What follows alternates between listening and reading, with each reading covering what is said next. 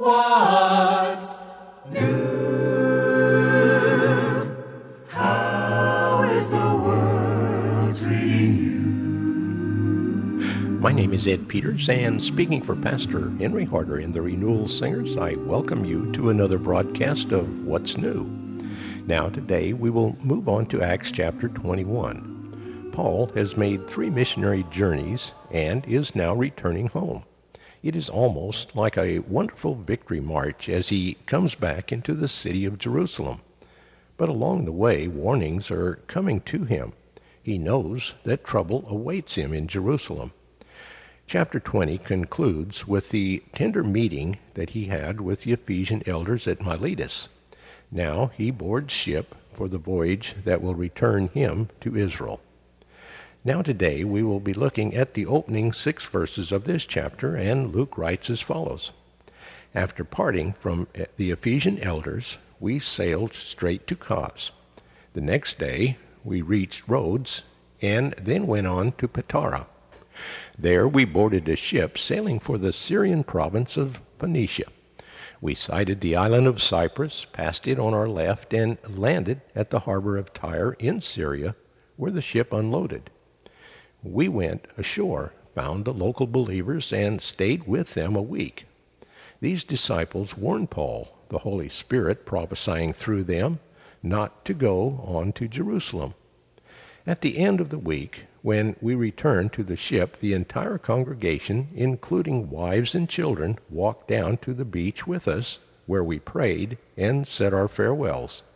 Then we went aboard, and they returned home.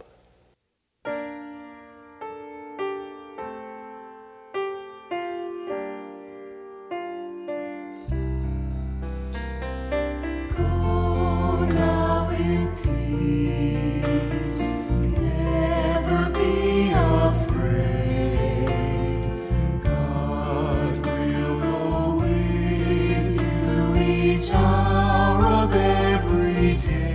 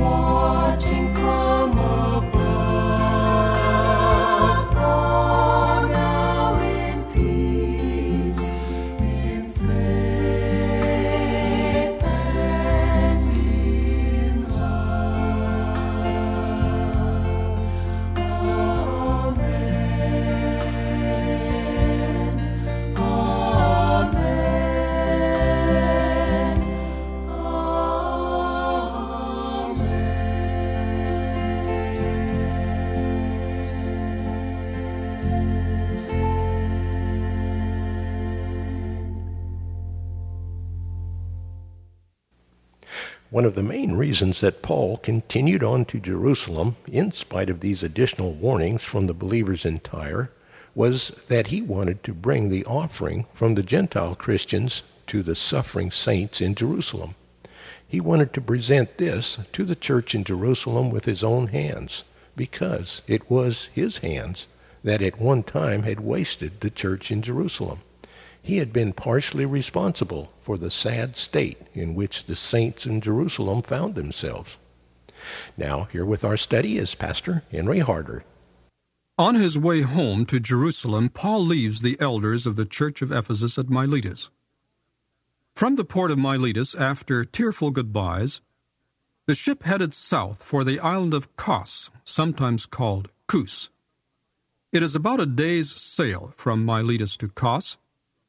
Paul is on his way to Jerusalem. Luke recounts this journey as a travel journal. Kos was one of the commercial and financial centers of the eastern Mediterranean. In the 5th century BC, this island suffered heavily under the Athens Sparta War. The island is most famous for its hospital and medical school, founded by Hippocrates, the father of medical science, who was born on Kos in the 5th century BC. It stands to reason that Asclepius, the god of healing, was the chief deity of the island. Kos was also famous as a center of literature in Hellenistic times. Several famous thinkers and writers resided there. From Kos, Paul's ship sailed east to the island of Rhodes, 12 miles off the mainland of Asia Minor, and about a day's sail from Kos. The island is large, almost 500 square miles, about 45 miles long and 10 miles wide, or about 70 kilometers by 16 kilometers. It is hilly, but its valleys are fertile and productive. Some years ago, flying over the area, I remember looking down and seeing this rocky island and wondering what that was. Just then, the pilot announced that we were flying over the island of Rhodes. The name Rhodes is really Rose, but how it got that name no one knows. The island has never been associated with a flower. The port city on the northeast extremity of the island where Paul's ship landed is also called Rhodes. At one time, the island had a great deal of power and influence, but lost it. By the time Paul got there, it had little power and influence. The city was just a port of call, but it was a beautiful city and still is. Some of the ancient city has been excavated. Many ancient sites are still evident, particularly Crusader remains. Rhodes at one time boasted a bronze statue of the sun god Helios.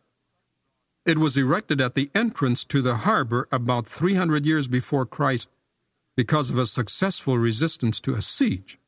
It was a gigantic statue towering 105 feet, or 32 meters into the air. It was once considered one of the seven wonders of the ancient world. It is said that when it was sold in the 7th century AD, the quantity of metal made up 900 camel loads, or one modern railroad freight car.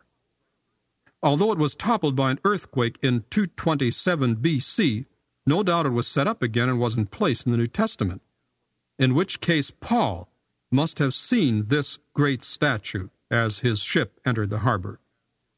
The city was famous for the festival dedicated to this god, called the Helion. Everywhere Paul went, he faced paganism and idol worship.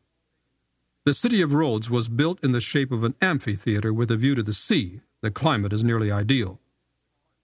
From Rhodes, Paul's ship sailed almost directly east, along the southwest coast of Lycia, to the seaport of Patara. The former kingdom of Lycia, a mountainous region in what is now southern Turkey, was in Paul's time the headquarters of a Roman governor. The name Patara is linked to Patarus, the legendary son of the god Apollo. The city remains were discovered by the British Admiralty in a survey conducted in 1811 to 1812. The entrance to the port was 270 yards wide and a little more than a half a mile long. That is about 250 meters by one kilometer. It is now covered with sand and marshes. Some of the ruins of the city are still visible parts of the city wall, a triple arched gate, open sarcophagi or coffins, a granary, and parts of the city wall. Most outstanding is the theater dating from the time of Tiberius. The city was most famous for its oracle of Apollo. The oracle states that the god Apollo spent the winter months there, away from his more famous home at Delos. The foundations of his temple are still there. A brief salvage operation was conducted in 1952, and in 1972 a survey of the visible monuments was conducted. At Patara, Paul's group found a larger freighter and they changed ships. The smaller vessel stopped every night and hugged the coastline. This would put Paul late for the celebration of the Pentecost in Jerusalem. The larger vessels sailed directly from Patara to the city of Tyre on the Phoenician coast, a trip of about 400 miles across the Mediterranean. According to Chrysostom, the trip took five days. They sailed to the south of the island of Cyprus, sighting it to their left. This direct route significantly shortened their trip, so that they could afford to spend a number of days at Tyre, where the ship unloaded its cargo, and still make it to Jerusalem in time for Pentecost. Here at Tyre, they spent the week with Christians. Here again, the Christians urged Paul not to go to Jerusalem. Evidently, they sensed the Holy Spirit saying that danger awaited Paul, and they warned him. Of course, Paul knew that the Lord wanted him to go. So when the time came to leave, Luke writes this way But when our time was up, we left and continued on our way. All the disciples and their wives and children accompanied us out of the city, and there on the beach we knelt to pray. After saying goodbye to each other, we went aboard the ship, and they returned home. Another touching departure. Not as emotional as the one at Miletus, but still meaningful. It's a beautiful picture. Whole families came, including children. They all knelt on the beach and prayed. What an impact that must have left upon the children. No doubt that scene never left their memories. Whole families saying goodbye to a beloved Christian leader and friend and committing him to the Lord before his arrival in Jerusalem. Paul must have been encouraged to take the name of Jesus with him as he went to Jerusalem, where hardships and difficulties awaited him.